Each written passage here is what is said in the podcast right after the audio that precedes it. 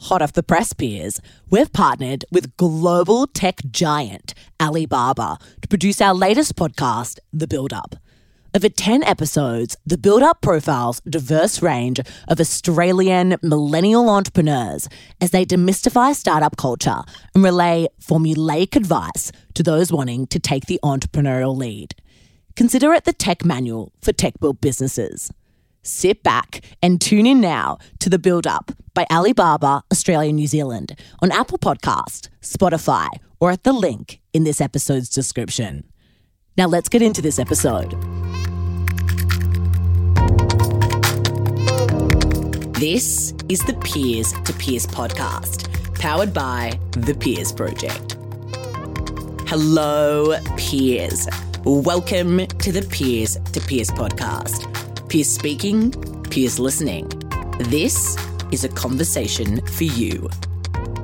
I'm your host, Michelle Kiddenall, founder of the Peers Project, millennial entrepreneur, world traveler, podcast expert, and forever your fellow passionate peer. Each week, I invite inspiring millennial entrepreneurs from around the globe to chat with me. No filters, just real talk, peer to peer. Together, we unpack what it takes to go your own way and why there's nothing better. As always, thank you for listening. If you enjoy our podcast, please do pass it on. The more peers, the merrier.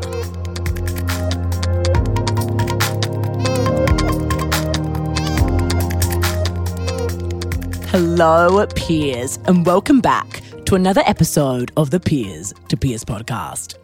This week's guest, the brilliant Lisa Q, is a fashion designer hailing from Australia but based in New York City. Lisa launched her own label in 2018 when she was a student at Parsons School of Design.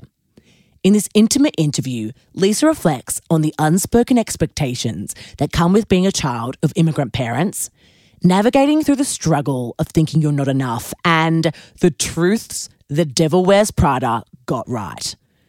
For those of you who haven't yet, make sure to take a screenshot of this episode right now, post it to your Instagram story, and tag us at the Peers Project so that other peers out there can benefit from the wisdom of these incredible millennial entrepreneurs. Okay, without further ado, welcome Lisa.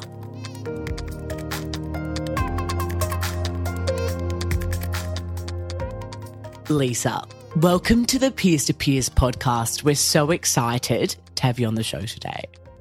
Thank you so much. I'm so excited to be here. Amazing. So, look, you and I recently connected via LinkedIn, and when I looked into you and all of them, the amazing work you're doing in the fashion space, I knew I had to have you come on the show. So, I really appreciate you taking the time.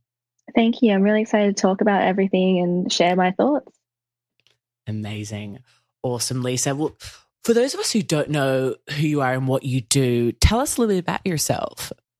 Yeah, so my name is Lisa Q. Um, I'm a fashion designer based in Sydney, Australia, right now. I used to be based in New York City, so my fashion label is also called Lisa Q. And I also have a little dog accessories brand on top of that. So I do e commerce um, businesses and um, direct to consumer. So mostly my fashion label for professional women um, based in New York and around the world.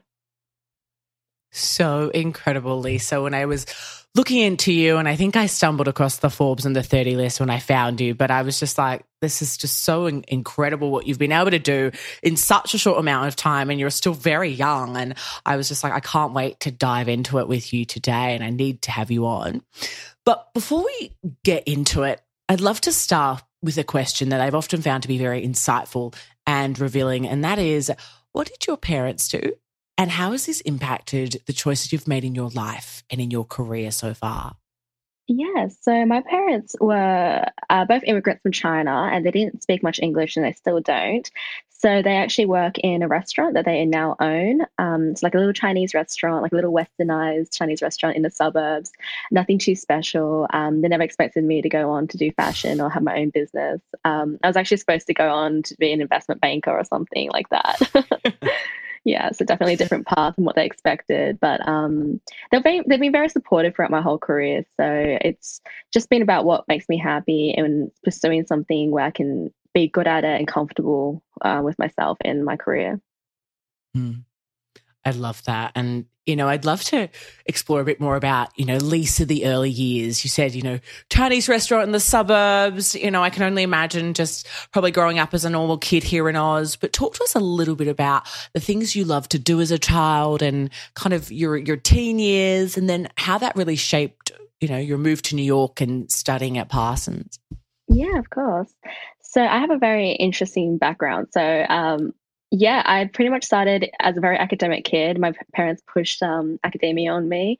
I went to a selective high school in Sydney, so it was for gifted and talented, and I was always, always going to do something academic in my career, something conventional like law or accounting. I actually personally loved economics when I was in high school. I always thought I was going to do a Bachelor of Economics at um, USyd, but it turns out that wasn't the path for me. Um, and it all kind of started back when I was like maybe I'd say four or five years old. Um, I used to play with my Barbies, and my parents didn't have much money when I was growing up, so I couldn't ever afford to get like a lot of dresses or anything to my like you know outfits my Barbies. So I pretty much made my own. I used to get Kleenex tissues and scotch tape, and my mum would drive me insane. She'd be like, No, you can't waste all this stuff. But, you know, five year old me was like, But I'm having a runway show, mommy. Like, like my Barbies need clothes.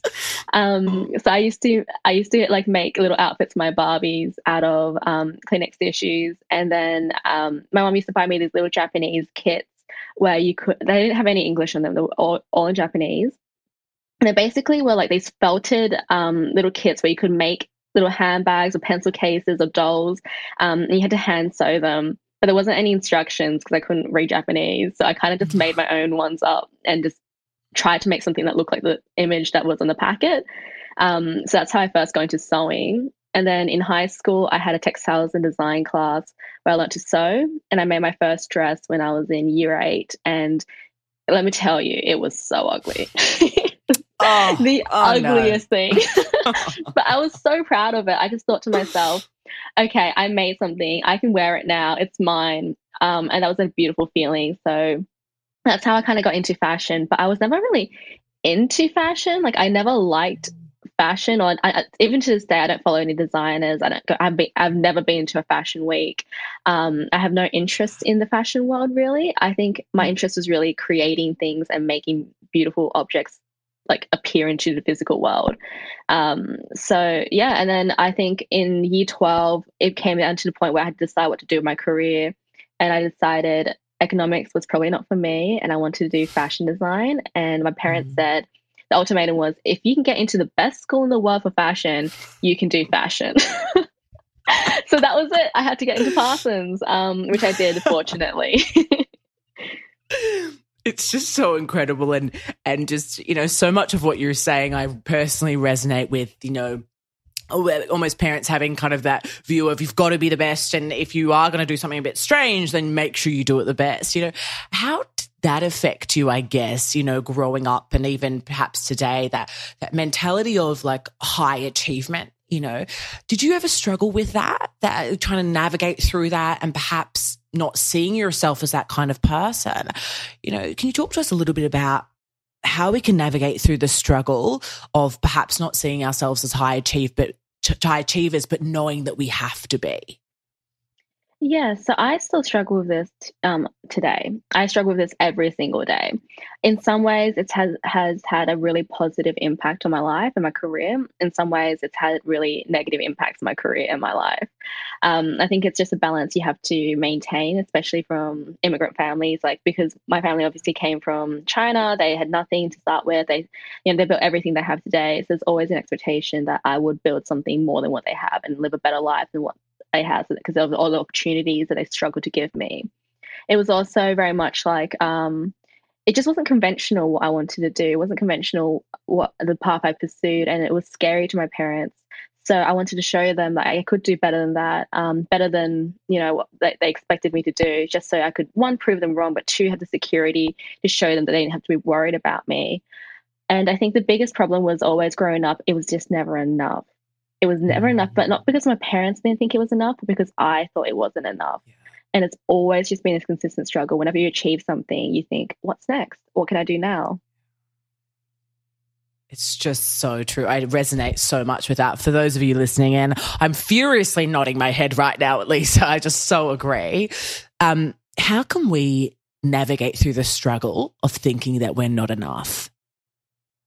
I think it's a matter of perspective. You really have to take a step back and think, you know, five years ago, if I was looking at myself today, what would I think about myself? Would I be proud of myself? Would I be disappointed? Um, most of the time, you would never really be disappointed because you've in some way grow like have grown, even if it wasn't like that much per, like career growth, at least personal growth, you've developed in some way. And it's definitely perspective to look back and reflect um, to, to where you have been, where you will be, and just be proud of what you've done because you've done what you've done. You can't change the past. So you can just accept what you've done now and be proud of it. Mm. What's something that you're currently really proud of? I'm currently really proud of. I don't know. I think everything really. I know that sounds really like almost narcissistic, but um, I've I've built a lot, and I'm like it's been a hard year for everyone, um, especially mm. just you know COVID and everything that's been happening, and I think just the resilience, like my emotional resilience, my physical resilience, and my mental resilience has just been something I'm proud of. Mm. I love that, and you 100% should be. Thank you. Perfect. So I want to dive a bit deeper into the story. So, you know, you got into Parsons, it was all happening. Your parents were happy with that. Talk to us about moving to New York at such a young age. You know, it's a city that I have a personal deep love for. It's where this podcast began. But, you know, talk to us a little bit about navigating through that time and, and really what college and university taught you about yourself and the world around you. Um, yeah, so I moved two weeks after I turned 18. Um, I was by myself, no friends or family in the US, just me and myself. and it was very scary. New York, even when you're an adult, is a scary place to be. It's aggressive, it's hostile. There's a lot of homeless people. It's very unsafe in general. It's just a crazy, crazy place to be. Um, so, as 18 year old little Lisa, I was very scared um, I think that's definitely what I learned. I think I learned resilience, like I said, um, and just the ability to adapt and be flexible to my surroundings. I think you learn that from a young age and how to care for yourself, how to be independent. I think a lots of like because I recently moved home from New uh, from the US to Australia, and I was dealing with movers and contracts and all kinds of things, and moving my business and just heaps of paperwork. And I thought to myself, wow, I would not have known how to do all of this if I hadn't lived by myself in New York and had to pay my rent and do everything like, you know, all by myself since 18. Otherwise, I wouldn't have the experience behind it. So I definitely think that's changed a lot in me. Mm. So, so fascinating. Can you talk to us a little bit about you know what it was like what, the, what was it like going to class there? You know how did the degree you did shape you? And obviously then we can dive into your business which is really where you founded your business. I think you were still studying. So can you talk us through yeah a little bit about what it was like for you and and kind of how the idea for your business began? Yeah. So I started my business when I was, like you said, when I was in college, but um, it wasn't always supposed to be that way. I, I, I literally had moved to New York just to study. I was expecting to get an internship and maybe work for a company in the US for a few years. Like that was my plan. Um, and when I first started school, it was a challenge to adapt because I'd come from an academic background, and you know what, I had never drawn before. I still don't know how to draw to this day. Like I don't know how to illustrate fashion clothes and illustrations and everything. I just can't do it. I draw stick figures if I have to do it. Um, and the entire first year was basically because my degree was a Bachelor of Fine Arts. So my entire first year was fine arts. And I could not do it. It was very, very difficult. It was a struggle to change my brain to work that way. But um, I actually did really well my first year. Um, I, I was an honors student and everything, so I actually just worked my butt off and just learned how to draw and you know did the assignments the best my ability. And uh, in my second year, I learned how to sew, but I had already learned how to sew previously in um, high school because of the class I took. So it was like an easy um, like transition into that, but it just wasn't exciting to me. I got an internship and I was working for Zac Posen at the time. I was there for a little while and you know what, quite honestly, it's just the industry already burnt me out and I was only like 19. I just was miserable. It was aggressive, it was hostile. People were so mean to me. It was like Devil Wears Prada, but worse. Um, I remember this one time I was out in a snowstorm And the snowstorm, it was I think it was like negative six degrees Celsius outside, and it was like you couldn't see like five meters in front of you. And um, I remember this wasn't Zac Posenberg. This is just an unnamed internship. Um, and basically, they made me go out to fetch a bunch of coats in the um, in the snow. They wouldn't give me an Uber. They wouldn't give me anything. They just said, just get on the subway and bring us back these coats. And it was just like that. So I had no mm. desire really after that internship to work for anyone else. Because I thought this is just where I'm going to start. This is what it's going to be like, and it's going to be miserable. So actually, in my um, third year of school, when I was uh, 20 years old, I decided I was going to launch my own fashion label. I woke up one morning and said, "What's going to stop me? Like, who's going to say no? Who's going to say I can't do it? Why shouldn't I just do it now? If I fail in this year, I'll still have a year until I graduate. I'll have more experience than anyone else, and I will come into the workforce with more experience. I'll just be in a better place. Even if I haven't succeeded, I'll still be in a better place. So that was my mentality behind starting my business. Um, yeah, so then I just kind of launched it. it was it was um, it was a big process. It I actually um because I was a full time student at, the time, I had to do full time business, full time like studies. It was a lot. I barely slept, and it was very scary because I had no one guiding me through the process. It was all mm. just discovery, and then on top of that, you had assignments, you had things due, you had exams, and it was a very stressful period of my life, but um, very enjoyable, such a learning curve. And yeah, that's how I kind of started my business. Mm. It's so, so interesting. Oh my goodness, Lisa. How can we get okay with navigating through the early days and the gray areas of business? You know, you said that for you, you had no understanding of how to start, you know, and for, for a lot of us, I feel like it is that way. You know, how do we get okay with knowing that we don't know it all and just still being able to keep going and navigate through it? I always say that my biggest piece of advice to people when you start a new business and you're looking into something that you don't know how to do is have humility and just be humble and ask questions and not be afraid to do something like that. I think that everyone starts somewhere. You're never going to know what to do. Even if you have experience, there's always going to be different like challenges depending on your circumstances and your individual situation. And I think that you can only navigate it to the best of your degree at the time. So be humble enough that you can ask people and like, don't show off and be like, I know everything. Because you, obviously you don't. You don't know much at all.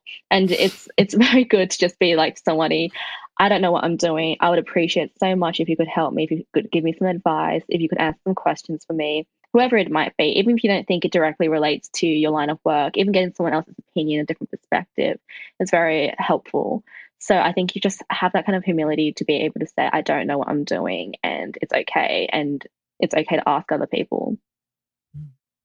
Who were some of the people that you asked in those early days? So I went around to, luckily in, in New York, there's a garment district, which is basically an area of the city where you can find factories and suppliers and everything. So I um, went up to a few factories, brought a bunch of clothes with me, and said, "Hey, these are some prototypes I've made personally. They're not very good shape. They're like they're just they're just, they're just very badly made. But I really want to turn these into a collection and do production." Most of the factories laughed at me. They said, oh, "You're like 20. Like, relax. you don't know what you're doing. Um, we're gonna, you know, like we're, we're just gonna think this is a joke." Um, I actually found one factory that I walked into, and they were really kind to me. They said, "We see potential in you. Um, we'd love to help you. We understand that you don't know what you're doing. Um, we'll do the best we can to help you through this." And I asked them every question, even stuff that didn't relate to my factory or like or creation. I just asked them every question I could. And if they didn't know, if I didn't know something, they didn't know something. Sometimes they'd refer me to somebody who did. Sometimes um, I'd just Google it, I'd YouTube it, or I would just try and make it up myself and make my own path and try it. So, so interesting. How do we keep going when everyone thinks we're crazy and we, we're way too young or we're way too old and we don't know? How do we keep going? What, you know?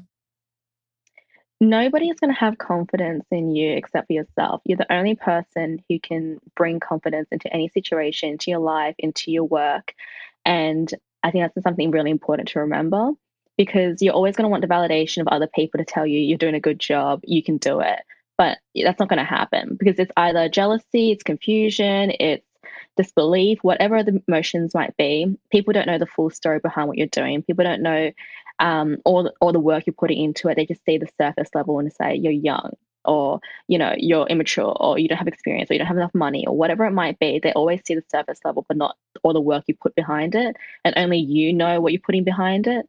So just have the confidence in yourself that you might not get the validation, but you need to be validating yourself at every step. When do you think that confidence came? Where do you think it came from for you? You know, you were 20, you were rolling around New York being like, hey, I've got this line I want to turn into like a real brand and business.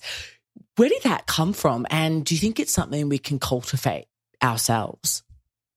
I definitely think confidence is something you cultivate. Um, and I hate the term fake it till you make it, but you kind of fake it till you make it. You you start off and you teach yourself that I have to do this. And I think that not everyone has that entrepreneurial gene, to be honest, that like that you can start and just have the confidence to just get into something and put yourself out there. But I do think the earlier you do it, the better it is because you have less responsibilities in life. You're not as comfortable like in a secure job. You don't have those kind of things to worry about. You have the freedom to fail and then build it up again and do whatever you need to do. So I think being an entrepreneur younger is actually better and to that when you have that fire in you that you say, hey, actually, I have this idea and I want to do it now, do it now. Don't hesitate because the more you hesitate, the more you think about it, the less viable the idea is going to be in your mind. And then you eventually fade out and it just fizzles out. So the confidence is something you can cultivate if you just start, you just get going and just comes naturally, I think. Mm. Was there ever a point? I'm absolutely loving this, Lisa. Sorry, I'm shooting through all the hard questions to you, but okay. I, you know, it's, it's just so interesting. Was there ever a point for you where you thought, "Oh my goodness, I just can't do this"? Like I'm 20, I, I, am like everyone's saying no, or perhaps someone said yes, and now I'm 21, and and I just still don't feel like I can do it. How how have you dealt with imposter syndrome? I'll be really honest. I deal with this every single day.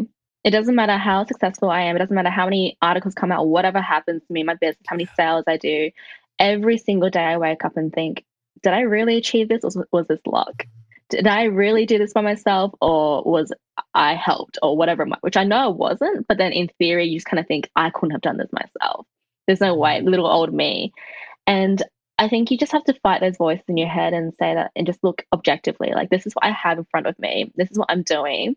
I can't worry too much about this because I think ultimately imposter syndrome comes a lot from like you like I said validation from others.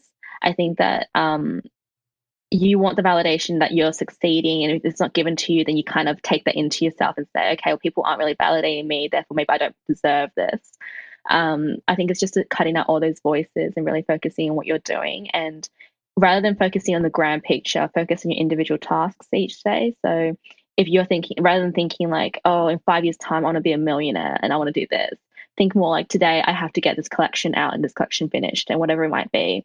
And then you just live your days day by day rather than by grand visions. I think if that makes sense. Mm. It's just so, so true. I think we can get so caught up in the big, big goals and the big visions, and that almost like stops us from starting or progressing or moving forward.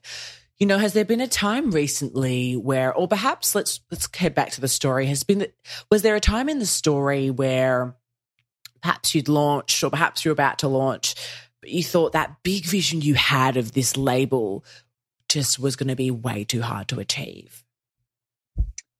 I was almost delusional going up to my lodge. I just thought, there's no way I can't do this. I'm going to do this. If other people can do this, I can do this. Don't worry about it. And then I launched and I had a thousand pieces of stock in my inventory in my warehouse and I didn't get a single sale. For three months, mm. I didn't get a single sale. And I cried every single day. I thought, what have I done? I spent all this money in my business and I don't know gonna get a single sale and it's not happening in the way I thought it would be. Um, I've really screwed up this time and I don't know how to fix it. yeah. I think so. thank you so much for sharing that. So many of us, I feel, as business owners and entrepreneurs, we we have this preconceived notion of what it's going to be like, and then when it actually happens, we think, "Oh my goodness, it's a lot di- more difficult." What happened next? How did you get through that? How did you make a sale? So my first sale was on discount. My first sale was a Black Friday sale, and I just thought, oh, gross, a sale. Someone bought my clothes. um, I don't know. I think it was a lot of tweaking because I did paid advertising on Facebook and it was just a lot of tweaking and a lot of trying this, trying that. And it just takes time. I think you have to re- really be patient with yourself and kind to yourself in this period because one, your like your data is learning, so your Facebook algorithm and everything's learning. Like you need to just give it time. Um, two, you're trying to figure out what works for you in your brand identity and your voice because it's inconsistent at the start. You always just say, I want to do this, I want to do that. And you, you know, you want your customers be, to be a certain way, but then your customers end up being someone completely different. Because I thought my customers would be like you know, like 2030, you know, metropolitan type women. And it ends up being more suburban like women, like in small businesses or even executives in the 50, 50 45, 50 range. So that's actually more my customer range. Um, and it wasn't expected, but then you just need to pivot as you discover it. Mm. How can we get better at pivoting when we've already come up with this idea in our head of what we want our business or our or our side hustle or project to look like? I think it comes down to your ultimate goal. So you have to really think about what your ultimate goal in life and in your career and in your business is. Um, some people have a creative vision and it's just, I want to be able to share my creative vision. It doesn't matter if I get sales, it doesn't matter if I do whatever it is. I just want to put my vision out there. For me, it was, I always wanted to build a legacy brand, like a brand that I could people would wear, and I'd say thousands of women around the world just wearing my clothes. Like it was obviously I would never sacrifice my creative vision, but at the same time, there's an element of being commercial and viable as a business that to survive, you can't put out your beautiful designs if you can't survive. So um, for me, I had to look into what was necessary, and if I wanted to survive, I had to pivot. So I had to sacrifice a little bit of my creative vision, a little bit of my audience base, and whatever I wanted to do in order to survive. So I think it's ultimately up to what your end goal is. Mm-hmm. So, so true.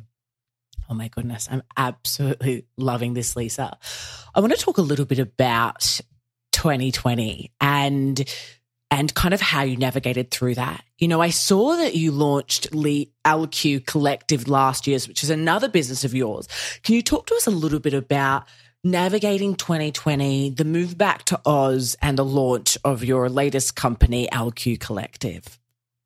So it has been a crazy year. I think everyone can agree it's just not normal. Um, quite honestly, it's just been very difficult for fashion industry, fashion industry in general, but especially for my niche because I sell luxury professional wear to women in the office space. You're not going mm. into the office anymore. People just aren't wearing beautiful luxury clothes to the office. Um, my revenue shrunk significantly. I let go of a lot of my team, mm. unfortunately. And I decided that to secure the future of my business in the future and, and a long term vision, I would put my entire operation on a hiatus.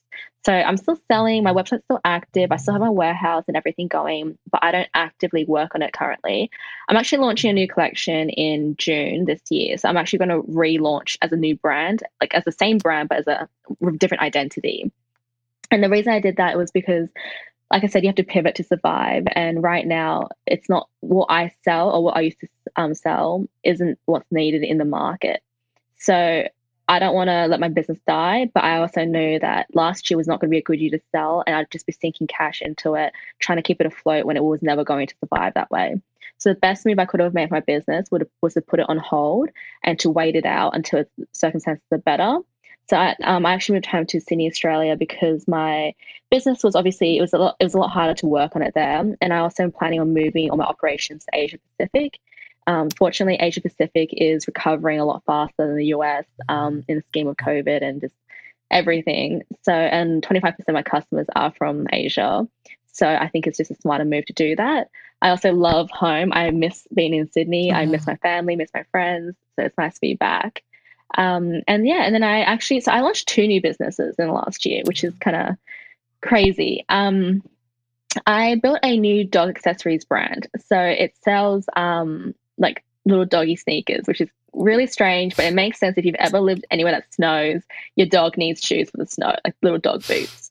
So I launched that business in eight weeks. I built it from concept to market in wow. literally two months. Yeah. And it was partially because I thought, can I do it? Can I do something that extreme in that short, short amount of time? And um, partially because I just really wanted to get out there and I had nothing better to do. Mm. And then as I was building that, so I actually have been consulting consistently for the last, I'd say, 16, 18 months, roughly around there. Um, so I've been consulting for e-commerce brands, um, doing brand identity or art direction or creative direction or designing or everything related to building a business. And I kept getting recommendations from other people, been asking me, do you, do you do fashion labels? Do you build fashion labels? Can you can you build me one? So I thought, you know what, there's a big market for this because lots of people want to get into the e-com space. And I would have loved to have a consultant when I first started out. There was no one to help me and I had to figure it out on myself. And so and there aren't many consultants out there that actually help you building fashion labels and e-commerce brands. So I thought, you know what? I'm going to launch another business because I can never have too much on my plate, which I, I really should have really considered properly. but um, yeah, so I take on clients now, um, either full service or individual like services or packages. So I do everything from I can build you a full business. Like if you don't want to do it, you don't want to do it at all, I will build you and launch you an entire business from ground up. um, it's a lot of work. Wow. but I, yeah yeah, so I don't typically take too many of those on. Um, but I do do it. I have done it before. Wow. And I do a lot of more small service, small scale things. So mm like people come to me and say, I've never designed before, but I have these ideas in my head. Can you help me like realize them? And I'll design you like a new collection based around that. mm Or they might say to me, I have my collection, I have everything, but I don't have a brand or marketing strategy. Could you help me with that? So it's everything related to e-commerce. And that's paying my bills right now. That's paying for my living. That's like that's, what, that's what I'm living off. Um, and in the meantime, I'm waiting for my business to relaunch in a better market. It's just absolutely incredible, Lisa. Like, honestly, the fact that you have cultivated and built all these skills and just learned, like, figured it out yourself, you know, and now you're selling that skill and that talent to other people and making a living off it. It's just so, so incredible. For our peers out there listening, how can we get better at valuing our skills, talents, and abilities? Oh, that's really hard. I think that, especially as perfectionist, um, you, I don't know, you just kind of have to. Oh, I'll be honest, a lot of it is external validation. As much as I hate saying that, you have to have someone telling yeah. you that you're, you're on the right track. Um, and I think it's just whatever makes you money so you can survive. like, you, you realize what your skills yes. are and what you value about your abilities when you actually need to pay the bills. yeah. yeah, whatever you can do to survive. I love it. Oh my goodness, Lisa, this has just been so amazing. I've got a couple final questions for you. Mm-hmm. The first one is what do you think has been your greatest failure in this entrepreneurial journey to date? I hate the idea of like failing. I don't think I failed yet. I don't think I don't think you fail until you close up shop completely for the rest of your life and you say, That's it, I'm done. The end. Um, I don't I see that as failing. And I haven't failed yet, hopefully. no, I haven't failed yet. and I hopefully never will. Um, I think yeah, failing really is just giving up. But I have made lots of mistakes. And I think that mm. mistakes are fine, mistakes are okay. You're going to have them and you have to learn from them. But you shouldn't fail because that's giving up completely. Mistakes you can learn from, mistakes you can progress from. Um, but failing, you can't pick up and start again. You just failed. That's it. That's the end of the game. Mm. So interesting. So, for those of us who feel that, you know, we make so many mistakes and we keep making the same mistakes and it makes us feel like a failure, how can we get around that mindset? How can we actually just appreciate that it is what it is and that we are growing? How can we shift our mindset to think that way? I think that's a practice thing. I think you need to continuously fail, make well not fail, make those mistakes um, again and again, and learn from them, in order to feel like, you know, you're growing. I, I don't know if that makes sense. I think that um, I don't know. You just you kind of like you said, like I said before, you just kind of have to fake until you make it. Um, nothing's ever going to be given to you. Nothing's ever going to be certain. Um, you just need to continuously believe in yourself. No one else is going to. And quite honestly, if you don't have that kind of backbone to force yourself through it, you probably aren't meant out to be like an entrepreneur. Like that's a really harsh thing to say, but if you can't be the person who tells yourself I can do it, no one else is going to, and that's it. That's the end of the day. Like you just can't do it. Hmm. I couldn't agree more. Oh my goodness, Lisa. Over the last couple of years in business, you've really gone from strength to strength. You've received, amongst all the struggle and amongst all the building, you've received so much recognition for your work. And most noted, notably, you were featured on the Forbes 30 under 30 list. And you're not even 25 yet. Incredible. What are three key pieces of advice that you'd give to our peers out there listening that you wish you got when you were just starting out? So the first one was something I mentioned earlier, which is be humble. Always don't be afraid to ask questions, to be humble. Don't show off your successes. You don't need to. They'll show themselves off. I think you just need to be humble about it and always be willing to help others because you're in their stage, you're in their position at some point. And um, you know, it always comes back to you in good ways. So be humble is one. Uh, be patient and kind to yourself is the second one people you say that but people don't really absorb that information. They don't really absorb the idea. And it's going to be hard. It's, it's never easy to start a business. Even when it's like off it's off the ground something like covid is going to hit and it's going to change everything. Yeah. so just be kind to yourself and know that you're doing the best that you can. And if you aren't doing the best you can well put in the effort to do the best that you can and just be kind to yourself and try that. And the third piece of advice I would say I was, I was given this advice by somebody close to me, and they said that you're the sum average of the five people closest to you. So surround yourself with people who are loving, who are supportive, who are doing things that you wish you were doing as well, and who will inspire you to do better. And I think that's the kind of people. They don't have to be successful in their own careers, but I mean, like, or they, like, it just in terms of just success in their personal lives or whatever it might be that inspires you to be a better person. So find five people in your life that you can surround yourself with so, so valuable. I absolutely love it. Okay, I just want to take a moment to acknowledge you, Lisa, for the phenomenal work you've done and that you're doing, for really showing us that no matter what age, no matter what hurdles we come across, we actually can go out there and pursue our passion and pursue our dreams. And for that, we really appreciate you. Thank you so much. Thank you so much for having me on here. Like, it's been an incredible experience talking to you and answering some questions. Oh, I'm so glad.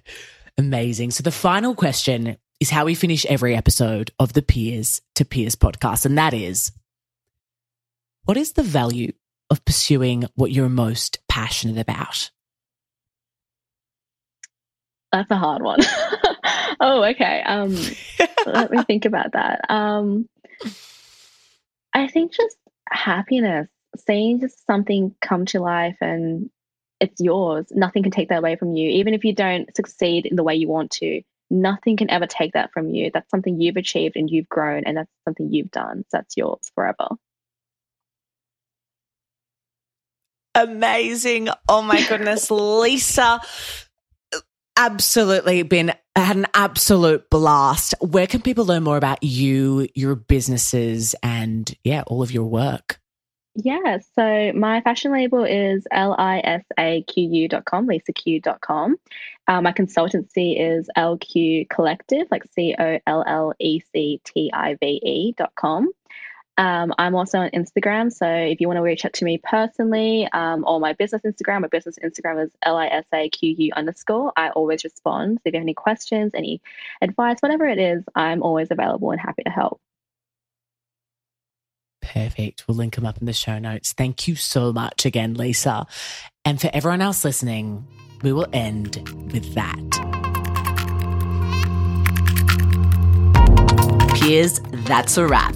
Thank you for tuning in to the latest episode of the Peers to Peers podcast.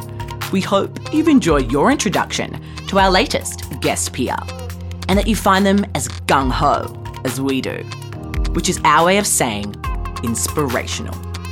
For more, make sure to subscribe to our show on iTunes, Spotify, or any app where podcasts are played, and leave us a review. We produce with passion, and it doesn't stop here. To see what else we're up to, visit thepeersproject.com or follow us on Instagram at The Peers Project. We'll have fresh, real talk for you next week, peers. Until then, if you need inspiration, look amongst your peers.